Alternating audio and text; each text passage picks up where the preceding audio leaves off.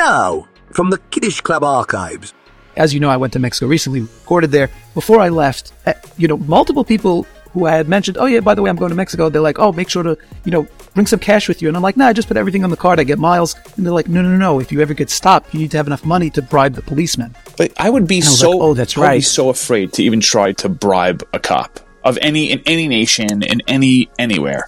That's because you're an American. But if you're a Mexican, it's just it's just par for the course. So now, uh, Obrador, he was asked about, you know, now you, you mentioned the gangs, right? And so we know that there's a terrible crisis in America with drugs, specifically fentanyl. And this synthetic fentanyl, which is making its way into all kinds of drugs, and it's killing more people in the United States, something like 130,000 people a year, some crazy, crazy number. Insane amounts of people are dying from fentanyl. And they asked him about fentanyl, like, what are you going to do about this? And, you know, this is a, this is a crisis. And he had a very interesting answer. His answer was essentially that it's a failure on America's part because the American family is to blame because there's a lack of love, a lack of brotherhood, a lack of hugs, and a lack of embraces. Which is insanity.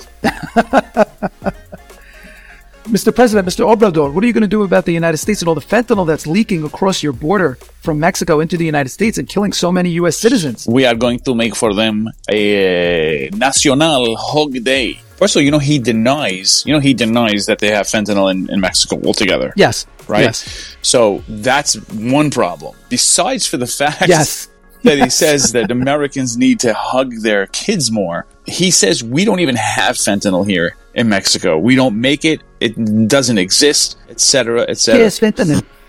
Well, he, he was like, the problem is that you don't embrace your children. That's the problem. If you hug them more, they will not do drugs. Yes, we, we will send you un piñata and you can smash it. And when it open and when you break it, uh, there will be uh, fentanyl. I mean, uh, there will be, you know, candy inside like that.